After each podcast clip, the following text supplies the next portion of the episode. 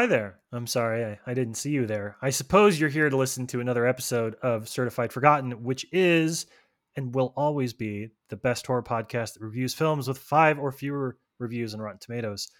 I am your host, Matthew Monagle, but I'm only one half of the mad hosts on the show. I am joined, as always, by my partner in long-haired crime. It's Matt Donato. How you doing, bud?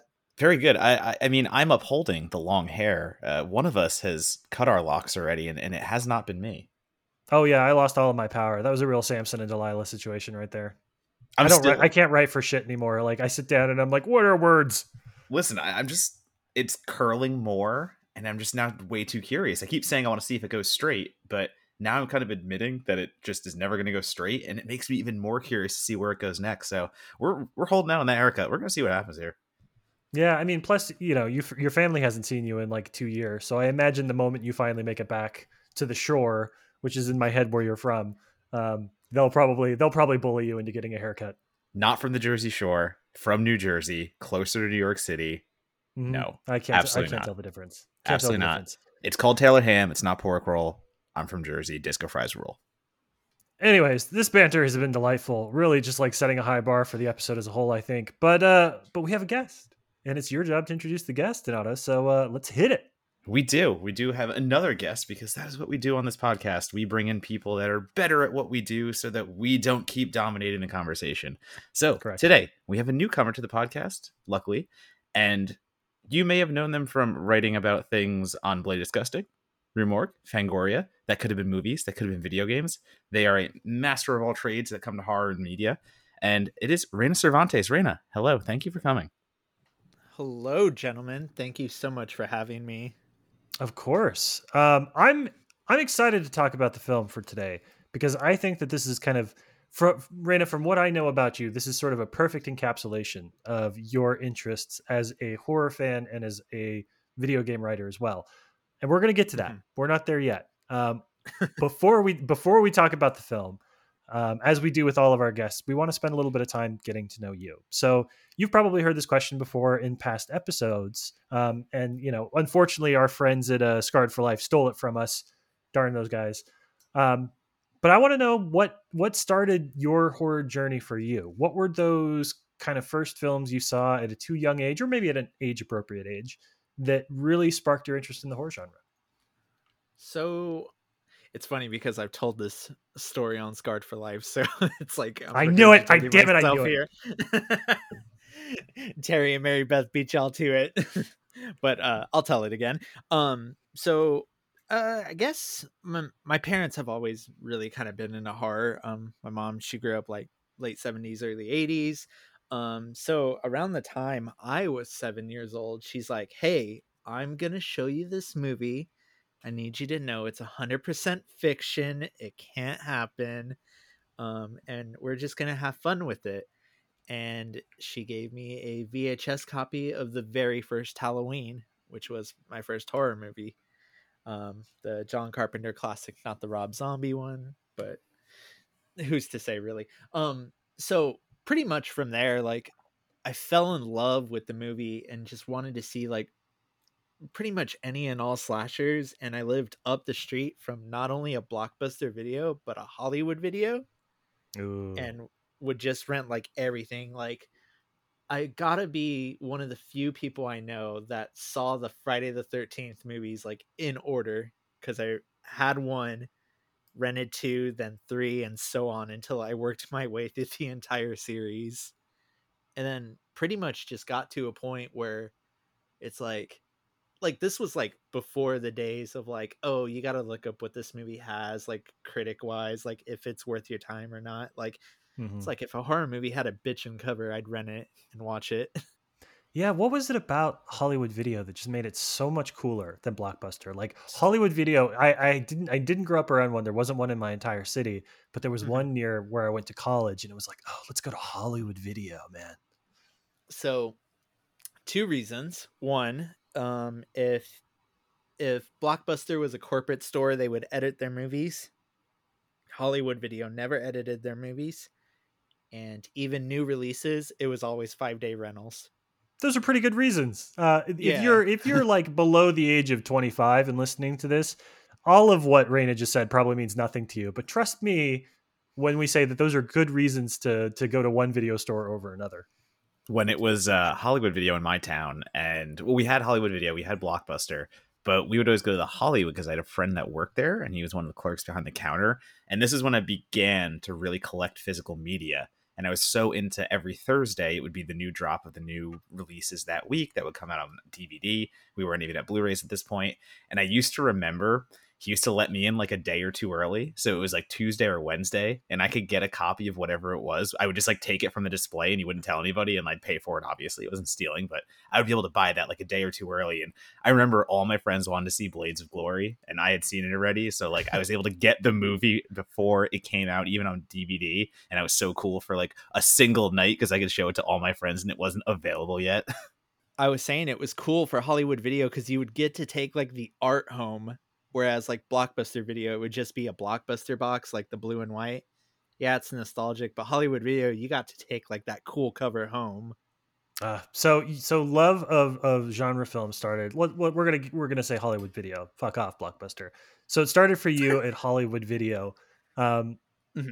What was how did that develop? Because you said you started in slashers, which is usually I feel like mm-hmm. a lot of horror fans come to slashers a little bit later in their movie watching but how did your own taste as you were getting older and going through like high school and stuff how did that kind of develop? Did you maintain a laser locked in interest in horror? Did you go away from it and come back to it etc it was pre- pretty much horror um i got like into video games a lot and got obsessed with horror video games. Mm-hmm. so it was like any form of horror media it was like it was even seeping into like my music taste because like slipknot was my favorite band in high school so it was like horror like based everything um i never really broke away. I guess my idea of breaking away from it was like my dad hated slashers so he was like can you rent a sci-fi movie like tonight? And i'd rent like the thing or star trek or something for him. But um yeah it was just kind of always like i was never really into the mainstream per se. I know that's like a shit term for like what general audiences are into. I was always into like the weird stuff. Like I would Google like, oh, most fucked up movies, and then I would work mm-hmm. my way down that list, and it's like, oh, Irreversible, Salò, Frontiers, and like I I just kind of deep dive on all of it and never really left the genre as you guys can tell.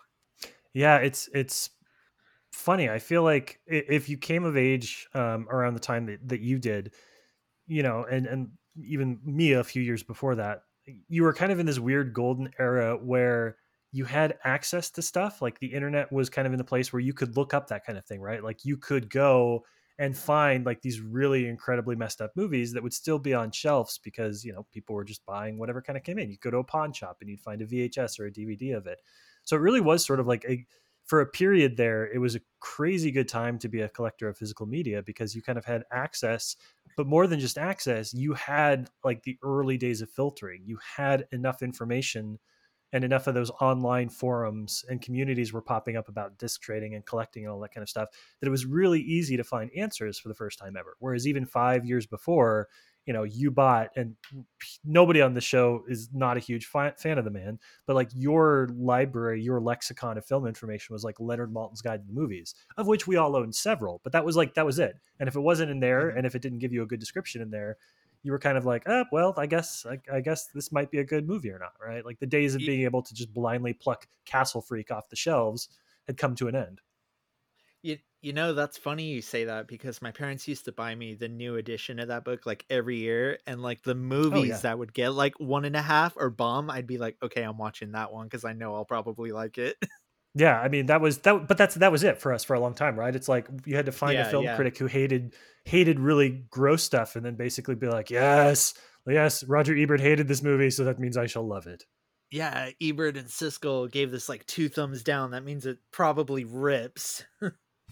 yeah, but then Ebert loved the Evil Dead and stuff like that. So th- those were always so up in the air, and I think that's why, especially in college for me, we talk about video stores and definitely that was a huge influence but even then i would go to video stores and there was some level of censorship because my parents were still around and i still couldn't get away with certain mm-hmm. things so for me it was mm-hmm. netflix and blockbuster when they did the take home or like the mail service where you could go online you could find your movie they would ship it to you and like that was such a cool Mhm. thing because i would be reading the at the time i would be reading it at cool because we're talking a long time ago and i didn't know any better at the time uh bloody disgusting things of that nature and that's how i would find it i i didn't have the highbrow criticism under my belt at that point. I wasn't reading that much of Maltin and things of that nature, but I went like ground floor and I just found the wine the Scott Weinbergs and those kind of critics and they became my Bible. They became the ones that I started to listen to. And Raina, to your to your message before about finding the most fucked up movies, very much I was going around trying to find out how to watch a Serbian film and all that other shit. So I was same boat. Mm.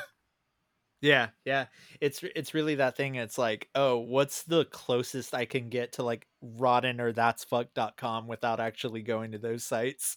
Well, I want to ask because you were talking a little earlier about kind of like you found video games um, and, and kind of that section too that became a big interest of yours. Obviously, today, you know, you've seen the title of the episode. We're talking about a, a movie adaptation of a horror video game. But I'm curious about how those kind of connections formed between the horror genres as film and then sort of the video games and especially horror video games. Because you know, I've always been fascinated. When I was an undergrad, I wrote some stuff about kind of like the experience of watching a horror movie versus the experience of playing a horror video game. And I think that there's such unique and different and complementary experiences. Um, I'm just kind of curious what what you were finding um, that drew you to horror video games in particular, and what has been sort of like an enduring connection um, for that genre of video games for you.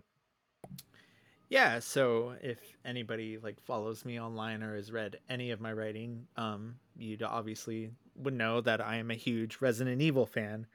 Um, I even wrote the Resident Evil Village review for Bloody Disgusting, self plug right there. Um, but yeah, so it, it kind of started kind of around the same era. I got a Nintendo 64, and like one of the first games I got for it was Resident Evil 2 and uh, for the longest time that was like one of my only games. So every time i sat down to play a video game it was always that. And to me it was kind of this thing that it's like oh it's like an interactive horror movie like i'm making the characters decisions i'm having a more hands-on approach which i know some people don't like like i know people like oh i love horror movies but i like can uh, not absolutely do games like where it's interactive but for me it was like in a weird way getting closer to a genre i loved um in like a bizarre way. It's like i love these movies so much i want to live in them and that was like kind of my escape to like living in that world. So i just ended up growing obsessed with like horror video games as well. Like i remember one time i went to hollywood video and my rentals for that day were god i think they were resident evil apocalypse and doom 3 for the original xbox. So i was running games and movies like same time and just bouncing back and forth between them. And of course, Resident Evil Apocalypse is the best Resident Evil movie, so of course you're watching the best one. i'm watching a resident evil movie. Yeah i'll say that. I, I I knew you were gonna get a kick out of that because I feel like every time uh every time I tweet about it, you just hop in like, oh, apocalypse. If if someone tweets about Demon Wind, Resident Evil Apocalypse, or Letterkenny, I will be in the mentions. It's like a calling signal. Mhm. It's like a dog whistle, Donato whistle, if if you say. L- listen, you'll be proud of me. Resident Evil Apocalypse is no longer at the bottom of my Resident Evil movie list. I'll take it. I will take any small victory I can achieve. Final chapter is worse than Apocalypse. Absolutely, that over edited piece of shit is one of the worst movies that has ever ended a franchise or just existed. Yeah, because I'll, I'll I watched it for the first time pretty recently with the box set, and then I was like, oh, maybe I was a little harsh on Apocalypse. I will live that. And also, actually, going back to your point about playing vid- uh, horror video games and the whole thing about putting yourself in the horror scenario and it being too much for people. It, you said that, and I thought about myself as a gamer uh, earlier in my age. And it was weird because I actually didn't own any horror video games eh, on my consoles. But I thought about it, and I only played like horror rail shooters. And like whenever I went into an arcade, I would look for the horror games. So like I would flock to CarnEvil, I would flock to House of the Dead. Uh, Those are the games I always played and maybe that was because I'm in like a populated area and it's a shooter and there was more to it. But yeah, I actually did like kind of stay away from horror as much as I stayed away from it in cinemas and as much as I wouldn't watch it. I think I did actually actively avoid it as a video gamer too. And now that you said that, it, I'm just like realizing that. Well, let me ask Donato because we've never actually talked about this on the show. What um, you know, I've had the pleasure of getting killed by you many times in both Friday the Thirteenth and Dead by Daylight. What were uh, what were like the first horror video games that you fell in love with? I mean, the first ones I quote unquote fell in love with. I think about playing Resident Evil on GameCube. I think actually the first time I played it was when the remaster came out for GameCube, and really kind of being caught up in the puzzle aspect of it, and all of a sudden that first zombie appears, and I, it you know it naming Resident Evil as an influence is one of those things that like yeah, duh, of course it's one of the most popular video game uh, horror video game franchises, but if we're going to talk about horror gaming, that still lends itself into like Dead Space. That drew me in. Left 4 Dead, the experience of multiplayer is just one of the best horror multiplayer experiences. So Left 4 Dead was mm-hmm. a big influence. But I do go back to House the Dead in arcades because that was always my go-to. I was always finding that, and also the the Lost World Jurassic Park uh, arcade game where you would actually like get into it, and it was just like kind of big rig that you would sit in, and it was still like a rail shooter. There's a few scenes of the Velociraptors that scared the fuck out of me. Like I couldn't have the blinds closed on the side because I'm like, no, open the blinds, mom. Mm-hmm. Like screw this. So Donato, are you excited for the House of the Dead remake that they're doing? I, I am excited for anything House of the Dead related. I even own the Uwe Boll House of the Dead movie. Oh, okay. Yeah, that's connected to what we're talking about today. It very sure. much is. Oh, listen, I've I've seen the bowl. I I have circled the bowl, if if we can say it that way. It's funny the way that you know we talk about our taste in films and how different they are, but like I wonder how much of that is owed to our video games because you're talking all the stuff that you're loving is like rail shooters and like shoot 'em up kind of stuff. And the game that broke me, the first game I fell in love with, was Silent Hill 2, which is like the epitome of all of my tastes about like moody and slow and grief driven and grief fueled. Like our taste in horror video games perfectly parallels our taste in horror movies. Gosh, aren't we predictable? Yeah, I was about to say I was like Silent Hill 2 is like total opposite. it's great. It's the it's my favorite favoriteest thing ever and one half of the Silent Hill movie is the greatest horror film I've ever seen.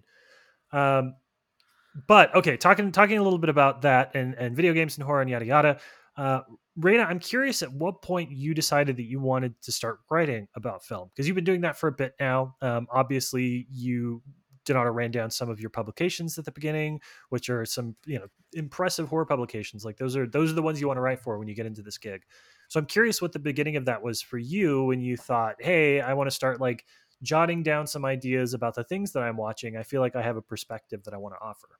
So it it was kind of the thing where like I I came out as trans kind of like late 2019, early 2020, and it was the thing where it's like I want to rebuild myself. Like I want to do what I want to do. Like I just like life's too short. So I was like, mm-hmm. you know what? I'm like tired of just talking about movies in my circle of friends. I'm going to start writing down these ideas and see if I can write for some of my favorite sites.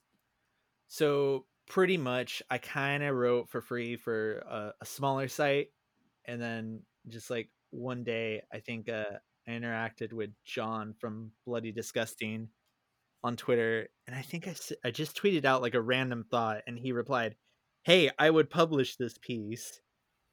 So from there I started writing from Bloody Disgusting and then just there from making connects online just and just kind of like not being an asshole online and kind of knowing mm. what I'm like talking about, just kind of make those connections and kind of just put forth the the work. Like they say, like if you do what you love, it never feels like work, and that's not true with writing. Like it does feel like work when you write. Yeah. like I, I I don't I don't believe anyone where it's like, oh yeah, no, writing for me is just like not work, and it's like, nah, when I'm done with a piece, I need to sleep for like a day and a half. like my brain mm-hmm. is exhausted.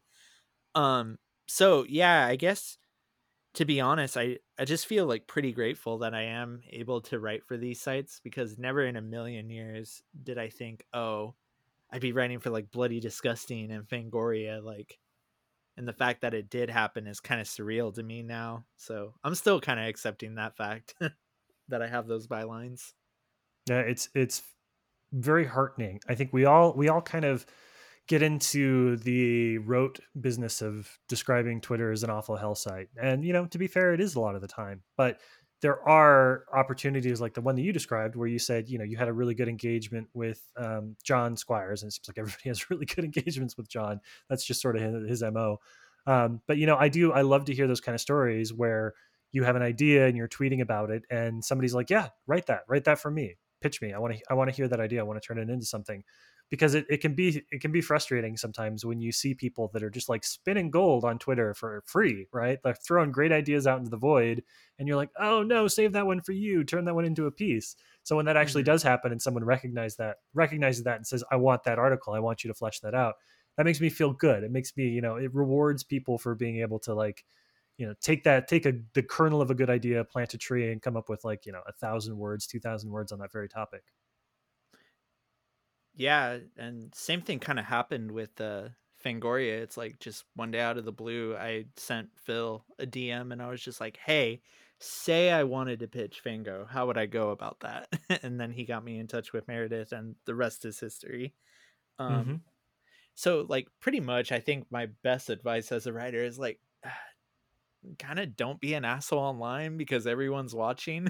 That's super um, underrated advice, and and it's it's advice that there's a lot of people that are like, don't be an asshole, but they're always kind of assholes. So they're definitely of the like, I got mine, fuck you school. But I have to say, Raina, that you are definitely somebody who practices what they preach because you are not an asshole on Twitter. Like every thread that I see you jumped into, you're basically like, I love this movie, or like this is awesome, or like not in an overly like not in a blindly positive way, but like you're just always having quality engagements and conversations with folks. And it's one of those things where like I, you know, I uh, that sticks out to me. That's something that I remember. And you know, when we're talking about picking writers and and you know the process of wanting to work with folks, those kind of that positivity that you put into that system is something that I remember, and it makes me want to work with you in the future. Yeah, thank you very much. Yeah, it it just kind of comes from my pro- thought process of like at the end of the day, like yeah, I'll tweet something negative about something I don't like. I always end up deleting it by the end of the day because it's like I'd rather give my energy to something I genuinely like rather than kind of tear down something else. Well, I mean, mm-hmm. like you know, I got some thoughts about today's movie, so you'll you you guys will get to hear the negative side of me. So. Well, that's okay. You picked it, so you're totally allowed to be negative because you yeah. come into it. You basically are prefacing it by saying, "Out of all the movies in the world, I chose this one, and also here's some critiques." Oh, I, I got my reasons for picking this one. and we want hey this is why we brought you on here. And i mean you know going back to that point too and to call back to our episode uh our last episode i was gonna say last week but you know it's a two week thing and we just post randomly. So yeah the last episode we recorded we talked but about won't even last episode we recorded because this is not even going to be the last episode is going to be probably a special episode. That's right. This is so confusing. In any case when amelia returned we talked about the business side of things. We talked about conflating the idea and romanticizing the idea that what we do is some un, you know impenetrable creative mm-hmm. industry mm-hmm. and it's dying because of the business side but what you have to remember is that this still is an industry and a business that runs in that way and what you both are talking about here is be nice on twitter and good things will come to you and the thing that that boils down to is well yeah everyone is watching and why would an editor want to work with someone who is constantly negative and constantly a problem online versus the person who is not a problem and they can get along mm-hmm. with? Like you still have to think about those things and you can be the best writer in the world but if you are a constant piece of shit that doesn't mean you're going to get automatically hired. Like like you have to think about these things so, last question then before we go into the film of the day. I'm curious, Raina, as a film critic and as a games critic, generally speaking, what are your feelings on the state of the video game adaptation? Oh, you guys can't see it, but I like cracked my knuckles right right when you asked that question. um, so I believe we are about to enter the golden age of the video game adaptation if it hasn't already started already. Um, I am a ch- I champion the Sonic the Hedgehog film and uh, Werewolves Within as two of not only like the greatest video game movies of all time, but they're great movies in their own right. Um, historically, video game movies, like let's be honest, not great. Um, they're fun for nostalgia's sake, and just because some sometimes they're batshit insane. But I think going forward, I think studios and creatives are realizing that you need to apply care to this property that people have this like literal hands-on connection with. Um like like literally every bit of news i'm seeing about like the last of us is like oh yeah they're they're trying not to mess that one up. Like they're trying to do Mhm. that one like 100% wholeheartedly. Um so so yeah i used to be really against the video game adaptation going like oh why are they doing this? They're just gonna fuck it up. And then now to the point that i'm like you know what? Like let, let let's do it. Let's see it. Uh, just because i'm also like very tired of like superheroes and capes. Yeah, I mean, for me, there's two parts of the conversation as well. Where number one is, I don't think there have been as many terrible video game adapt- adaptations as people like to list out. I listen, I Mhm. fucking love Doom. I champion Doom to the deaths. I made a drinking game for it for Dread Central. I think like Doom is a legitimately fun movie if you look at it as an adaptation of a video game. And you go down the list, there are a lot of examples out there that I will champion that people won't. Sonic the Hedgehog, I, I agree with you 100%. I think Sonic is a great video game adaptation and it is one of the newer ones. I think we're going to get some good stuff out of Resident Evil coming up, or at least I hope. So we do have a lot of these opportunities for the video game adaptation to take a new turn. And the other weird part of it is I keep having the conversation that the best video game ad- adaptations we have are not video games properties themselves. I, like I look at like Scott Pilgrim and I look at Hardcore Henry, and there are a bunch of movies out there that have created the video game atmosphere so much better than any video game movies. And I think that's because a lot of video game movies try to take themselves too seriously at points. And not all of them. I, I know that does not apply to all. But the problem that I think a lot of video game adaptations have is they try to make this cinematic experience that almost doesn't want to acknowledge it's a video game movie. They want to be better and they want to uh, stay away from that stigma. Where again, something like Scott Pilgrim or Hardcore Henry is aping off so many video game tropes and it becomes such a better movie for it. So it's this weird conversation to have where it's like, yeah, the games influenced by video games but aren't based on a property do a way better job of letting themselves be video game movies than the actual adaptations. That's that's a super interesting point you bring up yeah because um i think the antithesis of that like those examples that you gave of like embracing like the video gaminess of like it all um the antithesis of that is like something like assassin's creed where it like wants you so hard to forget it's a video game. Like it wants you to forget so hard. Like it's like no take us serious. We're like this like art house like movie like like even though we're not really set in the past like I, yeah no i i i 100% agree with you like if in the new resident evil movie somebody like uses an herb to heal i'm gonna like scream out in the theater and probably cheer. Give us the herbs.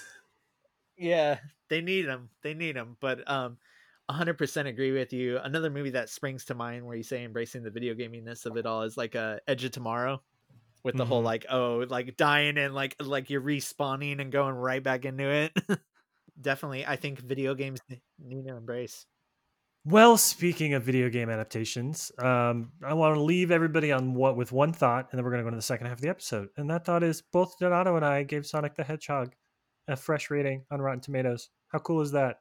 That's that tells you all you need to know about that film. Synergy. And on it's- it's perfect synergy for the Mats. Our weakness is uh, is lovable cartoon hedgehogs. And on that note, um, talking about Sonic the Hedgehog, we're going to jump to a very uh, a, a very obvious parallel, which is BloodRayne colon Deliverance. So we'll be back in just a second.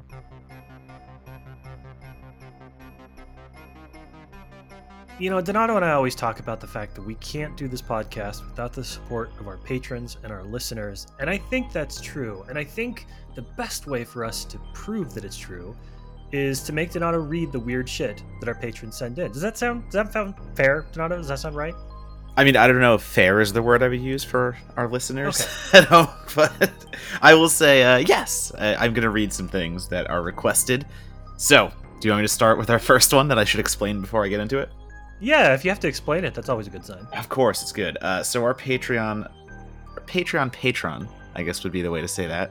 Mr. Luke is gifting his once again. Luke is very good at whenever you know they want to make sure somebody else gets to share the love or they don't have anything top, off the top of their head. Luke said, "All right, reach out, let somebody else promote their thing." So I thought immediately of my previous podcast co-host, Mr. Kieran Fisher. We used to talk about Christmas horror movies on our Christmas horror dedicated podcast. We no longer do, but Kieran does have some cool things working up uh, called Council of Zoom. And it is a website, it is a podcast, YouTube channel. They are essentially trying to do the same thing that we are doing at Certified Forgotten, just on their own terms. They go broader outside of horror. They just want to, they want to put the articles out that they want to read. So Kieran has given a bumper to promote Council of Zoom. I want to make say that again. This is to promote Council of Zoom. I will now read verbatim. My name is Matt Donato, and I'm a naughty little elf. In fact, I'm so naughty that Santa won't let me near his factory. But what makes me so naughty, you ask? For a start, I have committed crimes against good taste by watching every Christmas horror movie ever made. I also love to wear tank tops to show off my muscular arms. This elf works hard for his this physique and loves to flaunt it. However, one naughty elf who doesn't have a perfect physique is my fellow jingle boy Kieran, who most of you will know as hair everywhere underscore on the old Twitter. But he does have a website and YouTube channel called Council of Zoom, which publishes features and videos on movies, TV shows, video games, and all that jazz, and you should totally check it out. And if you're a freelance writer who's looking to get your name out there, you should get in touch. They pay everything. I, they pay and everything, I guess that should be. They pay and everything. I'm gonna go with that.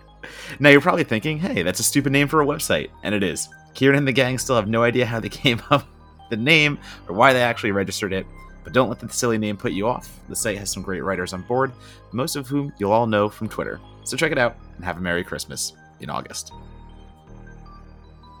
You know, Donato, I don't like to think of you hosting podcasts with other people. It makes me insanely jealous, and long messages like that are uh, are part of the reason why.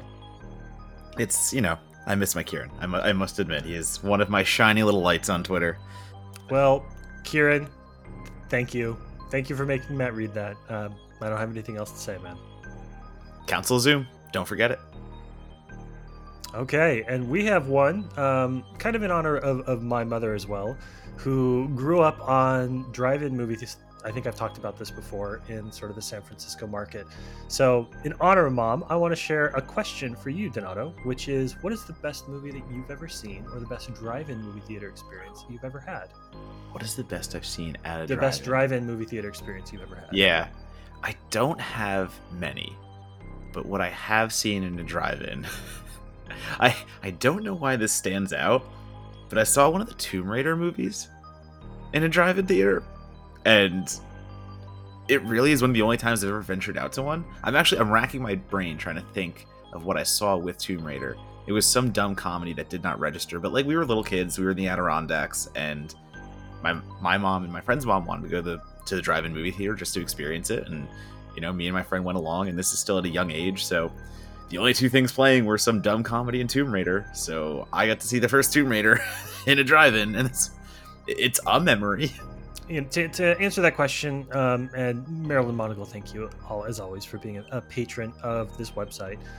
Um, best driving experience I've ever had is probably Unhinged. Not because there was anything particularly unique about the experience itself, but you've never seen a more gracious and forgiving group of people as everyone trying to maneuver their way out of the parking lot after the movie was over. I've never seen more Texans let other Texans cut in line. I've never seen more people give courtesy taps and like let people pull in. It was just like that beautiful moment after everybody watched a movie about road rage. It was the most polite driving I've ever seen before in my life, and I love it for that. And Unhinged is kind of fun for what it is.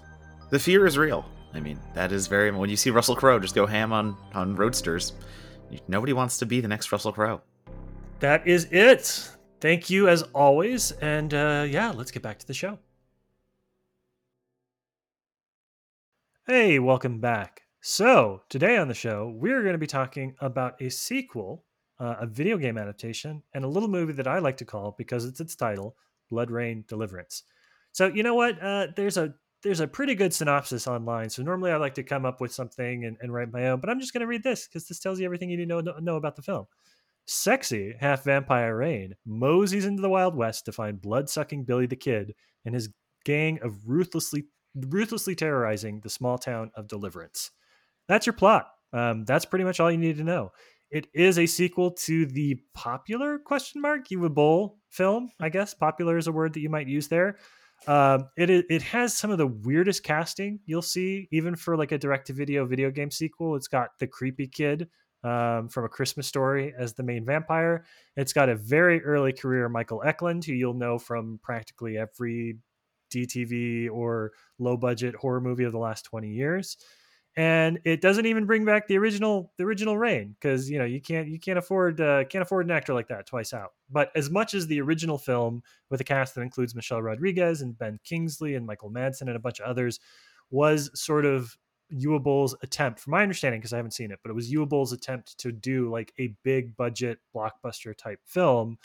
This is more of a movie that knows its lane, exists in its lane, and tries to deliver that balance of horror and western that very, very few films get right. Very, very few. So, BloodRayne 2 or BloodRayne, Blood Rain Deliverance is our show. And Rain, I want to start with uh, not Rain. Why am I saying that? I want to start with you. Um, I want to talk a little bit about your selection of this film because you said a minute ago that you had some uh, you had reasons for picking this one. So what you got for us? So reason number one I picked this one in particular is because BloodRayne 1 has too many reviews on Rotten Tomatoes. okay. I think it's I think it's got something like eight. Like when Donato asked me, I was like, Oh, I know exactly. And then I looked and I was like, shit, too many. And I was like, You know what? Right. Fair totally fair, like legitimately fair logic. I have no complaints there. Also, actually, BloodRayne has 54 reviews, I believe, because I went to look that shit up and I wanted to see the BloodRayne uh, breakdown, and it's something like a 4% rating on Rotten Tomatoes with like 50 something reviews. Oh, okay. I think I counted eight on the main page like at first, yeah. and I was like, oh, wait, too mm-hmm. many. Wow, 54. Holy shit. 54 critics. Uh, well, we haven't even talked about BloodRayne three, like the Reich, the third, third World War Two, yeah, the Third Reich or whatever it's called. But I digress. Yeah, I think actually the third one might have zero reviews on it. That was almost my second choice. So that was the main reason I chose it, but also because I wanted to talk about. I was like, well, shitty uh, mid two thousands horror movie. What can I talk about? That also like crosses paths with what I'm into, and it was like, oh, video games and who else would make shitty video game adaptations in the mid 2000s besides the man himself? Uwe Boll. Yeah, it was it yeah, it wasn't a path that a lot of other filmmakers were interested in treading in the early 2000s. I think when you when you write the history of video game adaptations in like 20 years or so, it'll be interesting to see if our opinions of Uwe Boll have changed. Um, because he was single-handedly keeping the video game adaptation alive for a good decade pretty much by himself. He really was. The man did a Far Cry movie randomly. I mean, not only his video game adaptations, you have to basically Far Cry is in there, but if you're going back, I mean, you have Alone in the Dark, you have House of the Dead, you have BloodRayne, you have uh, Postal, like even he adapted Postal, which is basically mm-hmm. about somebody just going maniac, and eh, no one besides Uwe could do crazy shit like that. And I believe didn't uh Mr. Monagle, correct me if I'm wrong, but didn't uh Brock Wilbur write a Uwe kind of like book? Oh yes, he did. He wrote an entire book. There's a, and I can't remember the publisher, but there's a, a publisher that deals with like short collections of essays and fiction about video games and Brock has 100%, Brock Wilbur has 100% written a book about Postal, the video game. Right. So it is just it, bonkers to see Uwe in, I'm going to say BloodRayne is one of the more restrained adaptations. And I say that like wincing and I say that kind of laughing to myself, but it is because he is actually trying to stay with the period and trying to stay with at least a constant through line where House of the Dead is like fucking everywhere. it, it really is. Um, the man was making a uh, not necessarily good choices, but he was making interesting choices in the 2000s with his movies. Um, I think I, so when I watch this, uh, side note, by the way, if Brock hears this, I have that postal book on my nightstand. I'm waiting to finish the game before I read through it. Um, but no spoilers. Yeah, you definitely don't wa- want to spoil yourself on that. yeah, no, I got to finish the game, but it's it's you know it's it's hard. I might crank it down to easy.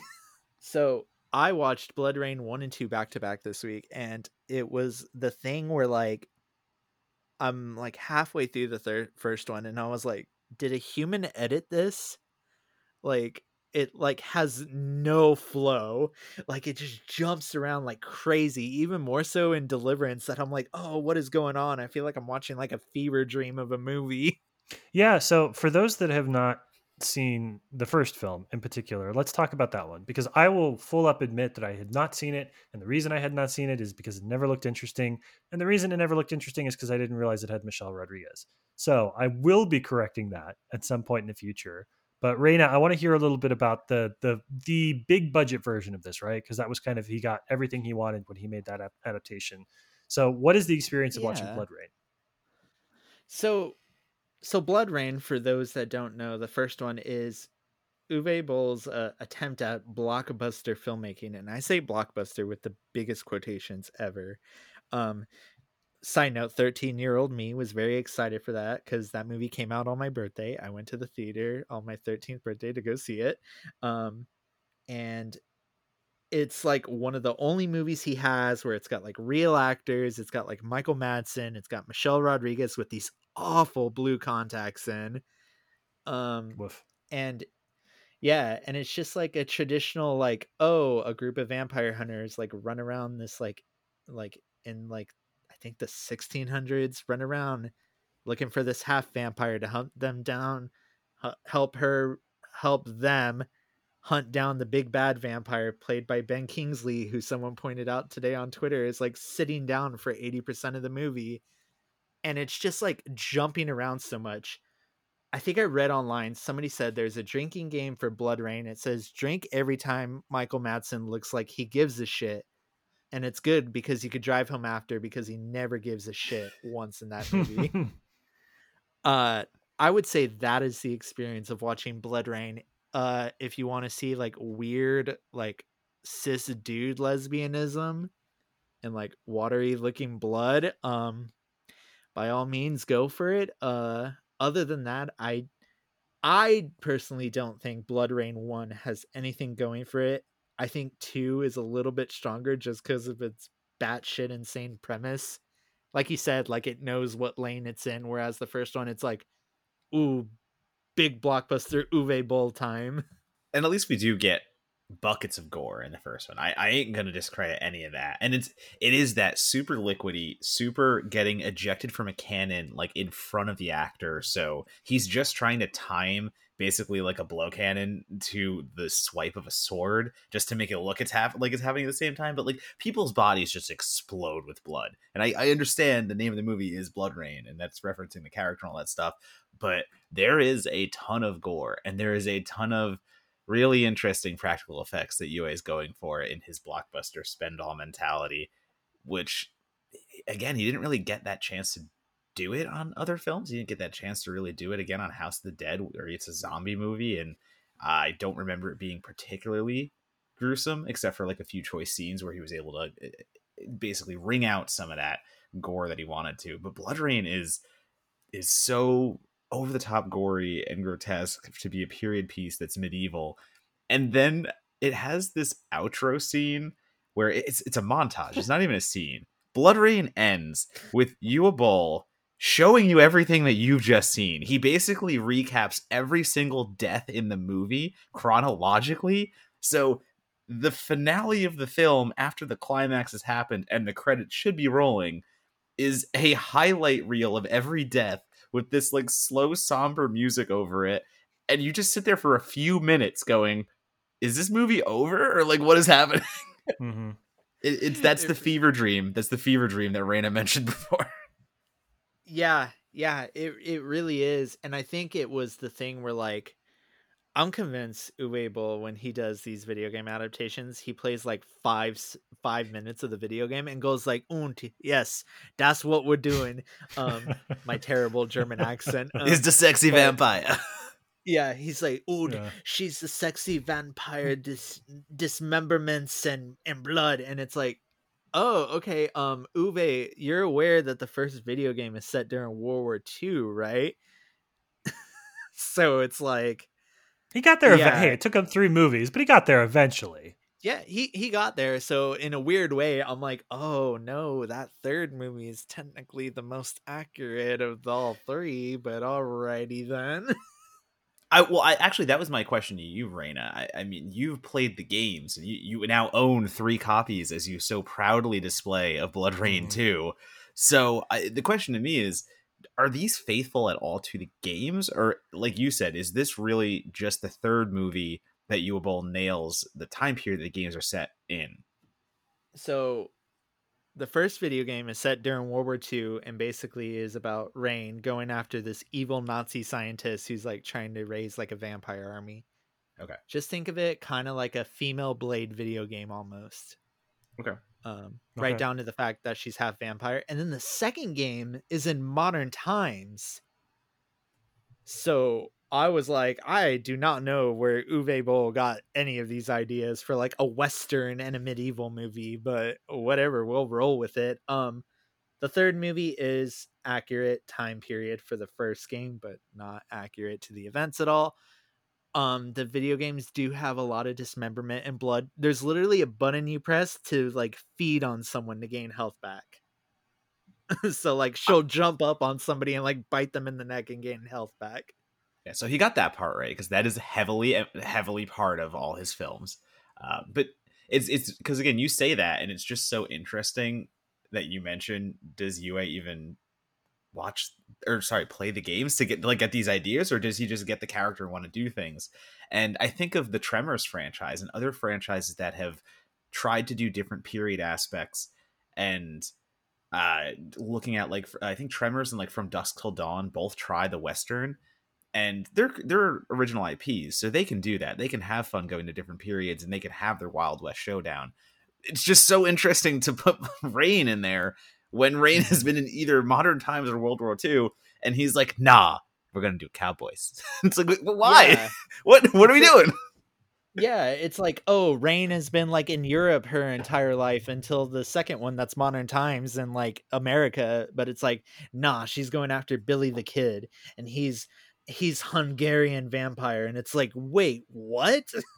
That's right, Billy the Kid's accent. Yeah, so let's just get to number two now. Let's get to Blood Rain Deliverance because I do need to talk about Zach Ward's accent that's going on in there. And Zach Ward is basically Uwe Boll's uh, muse. I think it's him and Brendan Fletcher that end up in so many of his movies. And Michael Pare. He's and and. Michael Paré, yes. Yep. So that is true. So he's he has three muses and they are all them. But Zach Ward's, I don't know. I, he sounded Hungarian sometimes, Italian Mm-hmm. other times, German other times, and I was like, what are we going for with Billy the Kid being this?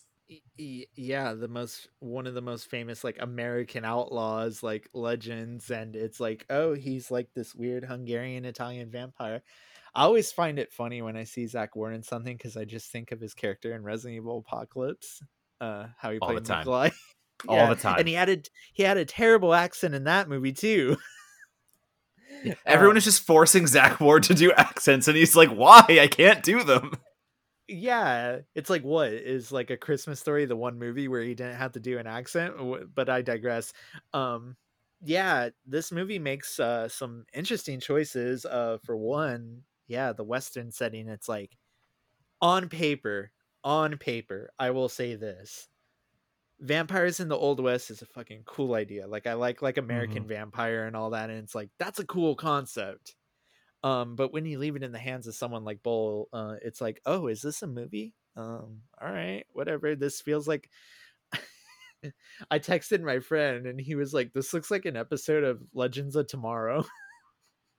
It very well could be. I'm going through Legends right now, and that's actually a very good comparison. Like, oh, this is just an episode of Legends of Tomorrow. This is, but and, and you know, it might be better than Gallowwalkers, though. I, I can say that much. oh yeah, I haven't seen that one in a while. This is something that we just keep going to and going to as horror fans. I feel like we are desperate for a really good horror western and we just don't we just haven't gotten it, right? There are probably 3 at the top of the list like period piece westerns. You could do Bone Tomahawk, you could do Ravenous for sure. You could do maybe The Wind, which I think is a really a really good horror western even though it's not exactly a horror horror western. But you know, I have I have spent so many times like throwing myself against the dead birds and the burrowers of the horror genre, trying to like scratch the itch for a horror western. And it's interesting to see that this, in a lot of ways, I know it's still you have a you have a Boll, so we've still got like that the whole thing going on. But in a lot of ways, I actually think I would have to put this in the upper half of horror westerns that I've seen. And I don't know if that's just a function of the fact that a lot of them fuck up what should be a slam dunk premise, or just like none of them have used vampires before, which is just sort of like, come on, guys, that's like you said, Raina, low hanging fruit. But I was, I'm not going to say that this is a particularly great movie, but there were a lot of elements about the vampire horror western thing that I was like, this is actually pretty functional. Like this works. This this holds together in a kind of a surprising way. It, it, it's like a movie where like its concepts they they they work surprisingly well. I'll always say this. Um, I think the BloodRayne movies are some of Uwe Boll's like strongest movies, which you know I'm sure that's not easy to do. Uh, well, I'm sure that is easy to do, but whatever. Mhm. Um, there is some cool ideas running in this entire trilogy. I like the idea of like, hey, we're gonna follow this like ageless vampire like through multiple time periods, and each movie is gonna be a different one.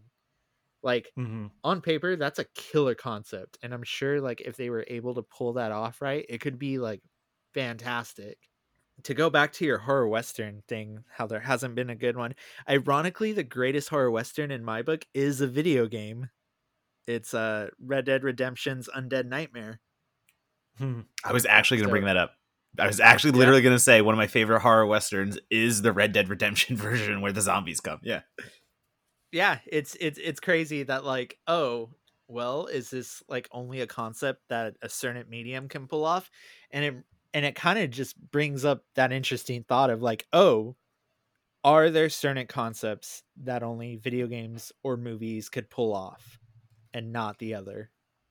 Well, it's you know the the the funny thing about that is that the tropes, kind of the the critical space of the horror or the western, is so well established by now.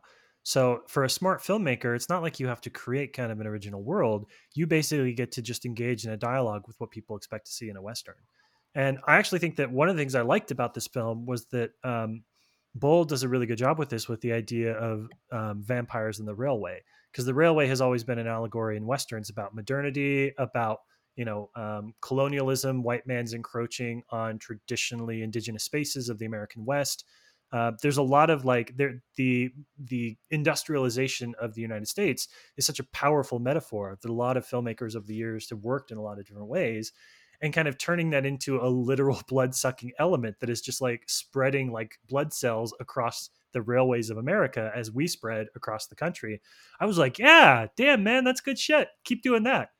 Does it pay it off? No, but it's it it creates this scenario I think where again doubles down on that frustration element that there haven't been a lot of good horror westerns because it's all like it's all just right there in your face. Like the the themes that you can play with the ways that you can layer in social commentary on top of genre tropes which is what the horror genre does so well what horror horror filmmakers do so well the western it just like puts that right in front of you. And and it's so amazing to me that more people haven't kind of engaged with it like they could. But then you do that with Uwe dialogue, and Mm. you have Michael Eklund's preacher.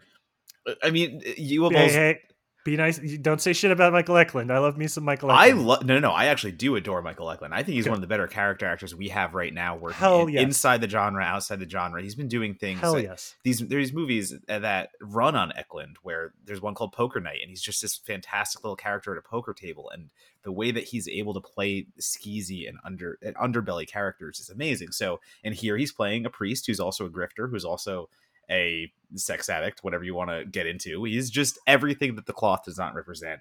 And Mhm. Boll's sense of humor is having him say things like Jesus titty fucking Christ in a western, which I don't know if that would be in their vocabulary no matter what, but we're talking about a Uwe Boll movie, so you get a lot of dialogue that is just so not thought out and crass and blunt in the wrong way because that's what Boll finds funny. And it doesn't always translate. And that, like that's why you can have what Mono is talking about, where you can have that great colonialization theme and use vampires to bring that out. The metaphor is strong, and then it, one of his zingers come out and it just kills it. Like it absolutely just destroys the Mhm. mood. I think Uwe Boll was just kind of obsessed with like making oh American cowboy movie with like sexy vampire girl like at the end of the day. Because it's like there are these interesting ideas at play but he's also probably just like oh I'm going to do this great American western movie and like do it better than other filmmakers. Because you know like his his cocky attitude. He's like oh i am the greatest filmmaker alive. Like this will be the western magnum opus maybe that's what he was using his BloodRayne franchise for he was tackling every subgenre he could to stake his claim mm. and make it his own but you know Monagle to your point there is another arc that i like in the BloodRayne Deliverance film specifically. We're talking about the Wild West, and we have a reporter from the East who comes over to basically write about the Wild West and be like, I want to write about the action stories. And, you know, he's mm-hmm. basically fantasizing the Wild West and wants to turn it into something of entertainment when it's a way of life for people. And I think there's something interesting about that character mm-hmm. who is treating all these townsfolk who live and live this, breathe this, and it is their life and he treats them as a vanity project and the way that evolves over time and how he comes to write his story and become enveloped in the town i also think that's a good arc like it's a good little good little note that he adds in there yeah i like that i like that um that character and i like kind of the the the almost oh so close to making a real real point with the idea of like what is what does it mean what does journalist journalistic independence mean um, and the fact that eventually he picks up arms to protect the town, which is a statement, kind of the in its own way, not unlike some of the other like the mission and things like that about pacifism and where you get involved, blah blah. I don't want to give him too much credit because it's not like the movie actually goes there, but there's definitely that thing that's kind of in the background playing a little bit. Uh, I would also like to point out that this is a Rob Hunter five star film because not only does one child die badly, but two children die really badly, at least on screen, two children die badly. Um, and as we all know, if Rob Hunter watches a film where a child dies, he'll give that five stars. And uh, you know, we joke about that a little bit, but like it's actually it's kind of cool. You know, the whole conversation we're having about like should who's at risk in a horror movie, who should be dangerous. You know, an offshoot of sort of the Fear Street conversation about people being shocked at the character that that they like died.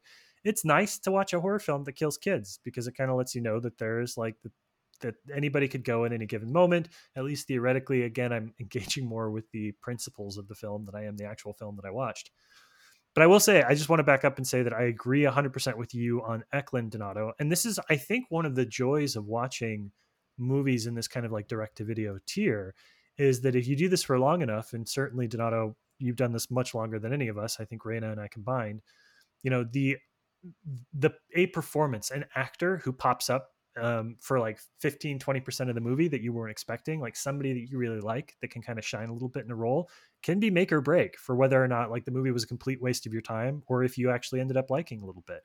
And michael eklund has always been always been the evil star trek version of ethan hawke. Like he's always been that guy and he's so delightful in doing that.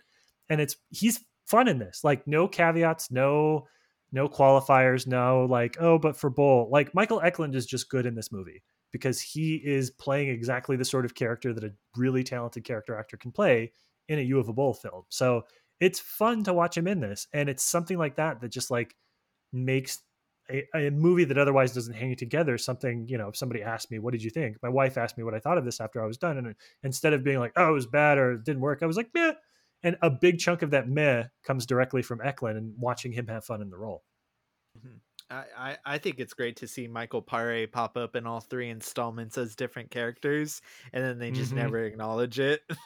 Every time I saw him pop up, it was like, oh, I I forget he's in these, but whatever. Because I'm a big like Eddie and the Cruisers fan. Oh yeah, yeah. so I know that's a random movie to love, but every time like he pops up in something now, I'm like, yo, Eddie lives. And Paré does a lot of indie horror, so you're probably saying that yep. a lot. Yeah, yeah, no, I find myself saying it way more than I should. I'm probably the person saying Eddie lives the most in 2021. yeah, you've taken that crown. You're that champion. Uh, I'll take it. I'll take it. Um, I I just wanted to bring up I. I, I told you briefly about this Donato, but were you guys aware that Uwe Boll shot a shot for shot remake parody of the third movie like the very no. next year? Yeah, he did a movie called Blubberella, and it oh, makes yes. the character. It makes the character of Rayne an obese woman, and it's a shot-for-shot parody of the third BloodRayne movie, using the same sets, crew, everything. He is an interesting human being that lives on this world with all of us, and for some reason gets to do these things. I mean, you just look at how many mo- movies he's produced, mm-hmm. directed, and I know he self funds a lot of his own stuff. So, like, God bless you go out there and you're doing your own thing. But man, you think about what that money could have been put towards besides his movies, and it is a little disheartening. I was looking at the back of the BloodRayne 2 box just now, and in big bold letters on the back, it says, with participation of the Canadian Film or Video Production Tax Credit. You I think that there is something to like whatever, however we feel. We said earlier that Boll is probably somebody that will exist in the history of video game adaptations.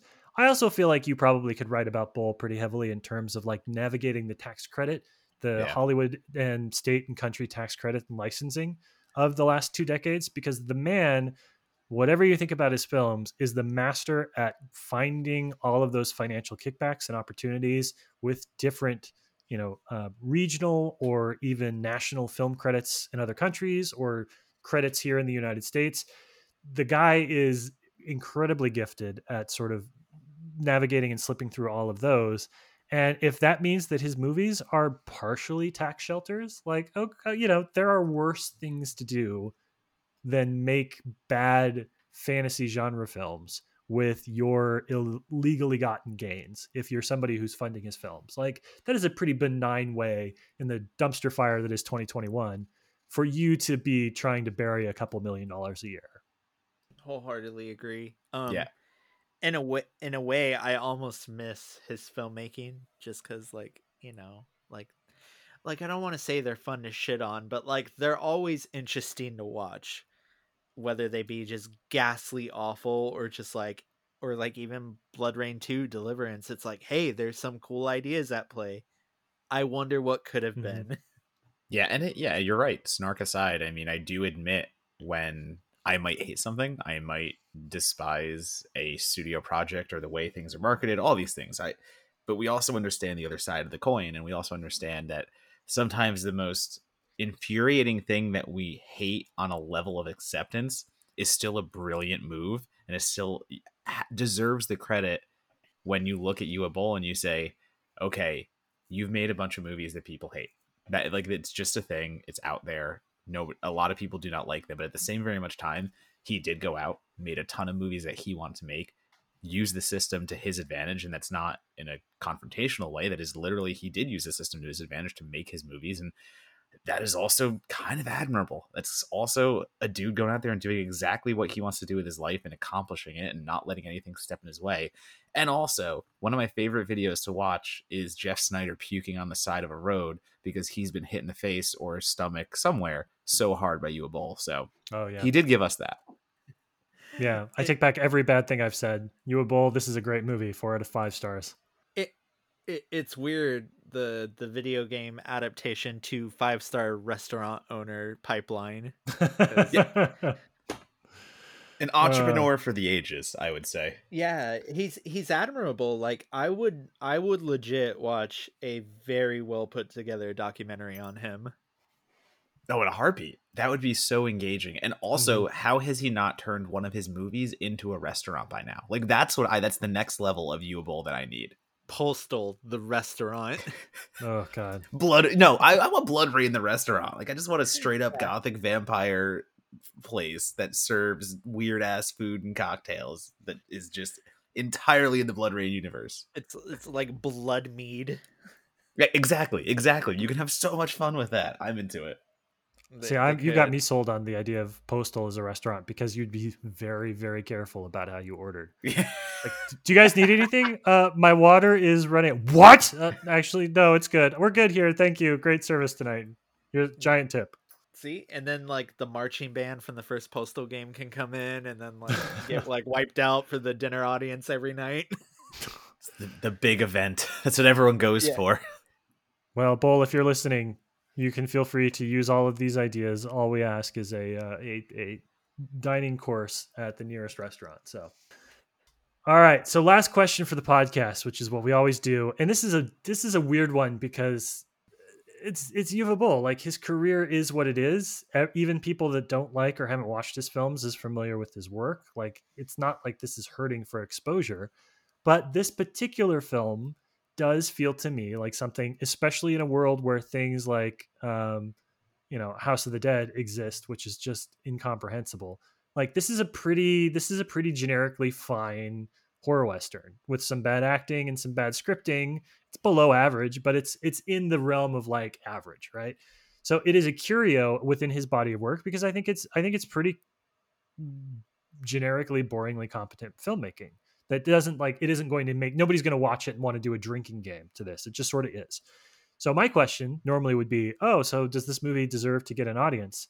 You know, how does this movie find its audience because it's been quote certified forgotten? But Raina, let's start a little bit more with the idea of does this film like d- does this film deserve to be remembered as more than just a Boll film? I think so in a way on the basis that one, it's one of the few like horror westerns out there, so it's like if you're morbidly curious, check it out.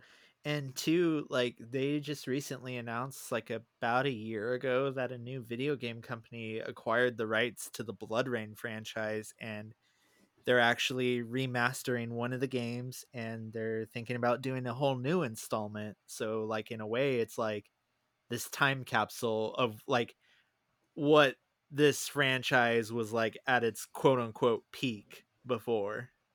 Donato, what do you think? So I'm going to use this as a chance to support Tubi because I I I do think if you are curious about jumping into the, the waters of Boll, if you are curious about seeing a video game adaptation franchise that is just off the rails. And I'm going to tell y'all, I'm going to watch the third one after this. I can't not. I'm going to screw it. We're too we're too uh, far in. Uh, we can't turn around. I'm, I'm going to watch the third one after this. But I say that only because every single one of them is on Tubi. And it's only on Tubi. You can find all three of them to stream right now. You don't even have to register for Tubi. You can just go on and watch them. And sure, you have to deal with some commercials, but like that's fine and I don't know why more people aren't taking advantage of Tubi over the Netflixes, over the other things, and giving it the time of day. So I am gonna say I am pleasantly surprised to find all three BloodRayne movies on Tubi, and for that reason alone, give Tubi more credit. I think Raina put it best um, when they were talking about the idea of it's a horror western and we need more horror westerns. So I think that's reason enough to seek it out. So I just want to end this by because I realize we haven't done this yet. I need to put on record the closing lines of this film. No, um, I wanted to do it. I wanted okay. to do it. All right, Donato, you need to put it because I wrote it down, and I'm sure I wrote, it, down, too. it down too. Are you kidding me? I wrote it down as well. So, what before we, we say our goodbyes, Donato, will you please linger in everyone's mind how Boll decides to end his movie? This is how Boll takes you out of BloodRayne Deliverance. Life is like a penis. When it's hard, you get screwed. When it's soft, you can't beat it. Those are the last lines of dialogue that are spoken by non Rayne characters as Rayne rides off into the distance. It is the hero, the Shane shot of the film, and that is the dialogue that Boll put in there, which I had to back up twice to make sure that I'd heard it correctly and that for some reason my stream was not ghosting or doing something weird. God bless that man's audacity. Yeah, she ends up in Germany after that when she rides off in the sunset. she rides all the way to Germany for, from the Wild West right into the Third Reich. yeah, I don't, I don't know how, but I'm not gonna question it. Uh, hey, you said it. She's a time hopping vampire. Who gives a fuck? Well, Donato, who has no shortage of films he could be watching, yeah. will be leaving this podcast episode to watch that one instead. So that unfortunately or fortunately, depending on where you land, is our BloodRayne Deliverance episode. Um, Raina, I want to say thank you for bringing this to us because I, I genuinely, I mean this with all of my heart. Nobody else but you would have brought this to talk about on the show. So it just feels super appropriate that this was your film. Uh, for those listeners that aren't familiar with your work, that want to follow you on social media or check out your writing, what are the best places to go and, and see your work and kind of keep on top of the the kind of stuff you're doing? Yeah, um, thank you for having me. I'm sorry this turned into more of a BloodRayne trilogy conversation, but uh, I was happy to bring these movies to you guys to talk about because, you know, in a weird way, I love them. Um, you can find me on Twitter and Instagram at JFC Doomblade. Um, you can also find my work being published pretty regularly at bloodydisgusting.com, rue-morgue.com, and fangoria.com. I do have a podcast of my own called Horror in Session. It's where me and a total newbie to the horror genre I basically assign her movies to watch and we deep dive them with guests. Um, Mm-hmm. we're on hiatus, but we're coming back with a Cronenberg series that should be a lot of fun, and that's at Horror in Session. We're also available on Spotify and Apple Podcasts. Very nice. Donato, where uh, where do people go to find your BloodRayne, the Third Reich reactions? You can find all of my BloodRayne tweets at Donato Bomb on the Twitter. You can also find me on Letterboxd and Instagram at the same handle. And you can also find my writing all over the damn place. Slash film, Bloody Disgusting. I uh, you can. I, I'm trying to think what I even have coming up, and right now, what I got coming up for you is another Revenge of the Remakes for House on Haunted Hill that would have dropped by the time this is out, and also Mhm. you can read uh, me and Ariel Fisher taking over for Meagan Navarro on the scariest scene ever. Now is going to be a weekly drop on Slash Film, so we got a lot of work cut out for us, uh, bringing us, br- bringing y'all those scares. So give give it a read. Let, let us know what we're doing, and uh, hey, tell us your scariest scene ever. Yeah, no big deal. Just you and the managing editor of Fangoria doing a column together. No, you know. no big deal. MBD. As for myself, you can find me on Twitter at LabSplice. That's L A B S P L I C E. Please visit certifiedforgotten.com and check out some of the really incredible writing we have on the website. And if you are somebody who rates and reviews your podcasts, first of all, that's pretty cool of you. You should keep doing that. And second of all, you should definitely rate and review us on Apple Podcasts or wherever you get your podcasts from. We are there and we'd love to hear from you. So on that note, Raina, eventually we'll probably invite you back to talk about BloodRayne because three, the Third Reich, because we're gluttons for punishment. But until that day, uh, thank you again for joining us, and we'll see you soon. Not a problem. Thank you. Then I don't even know what you're going to do to take us out. Jesus, titty fuck Christ.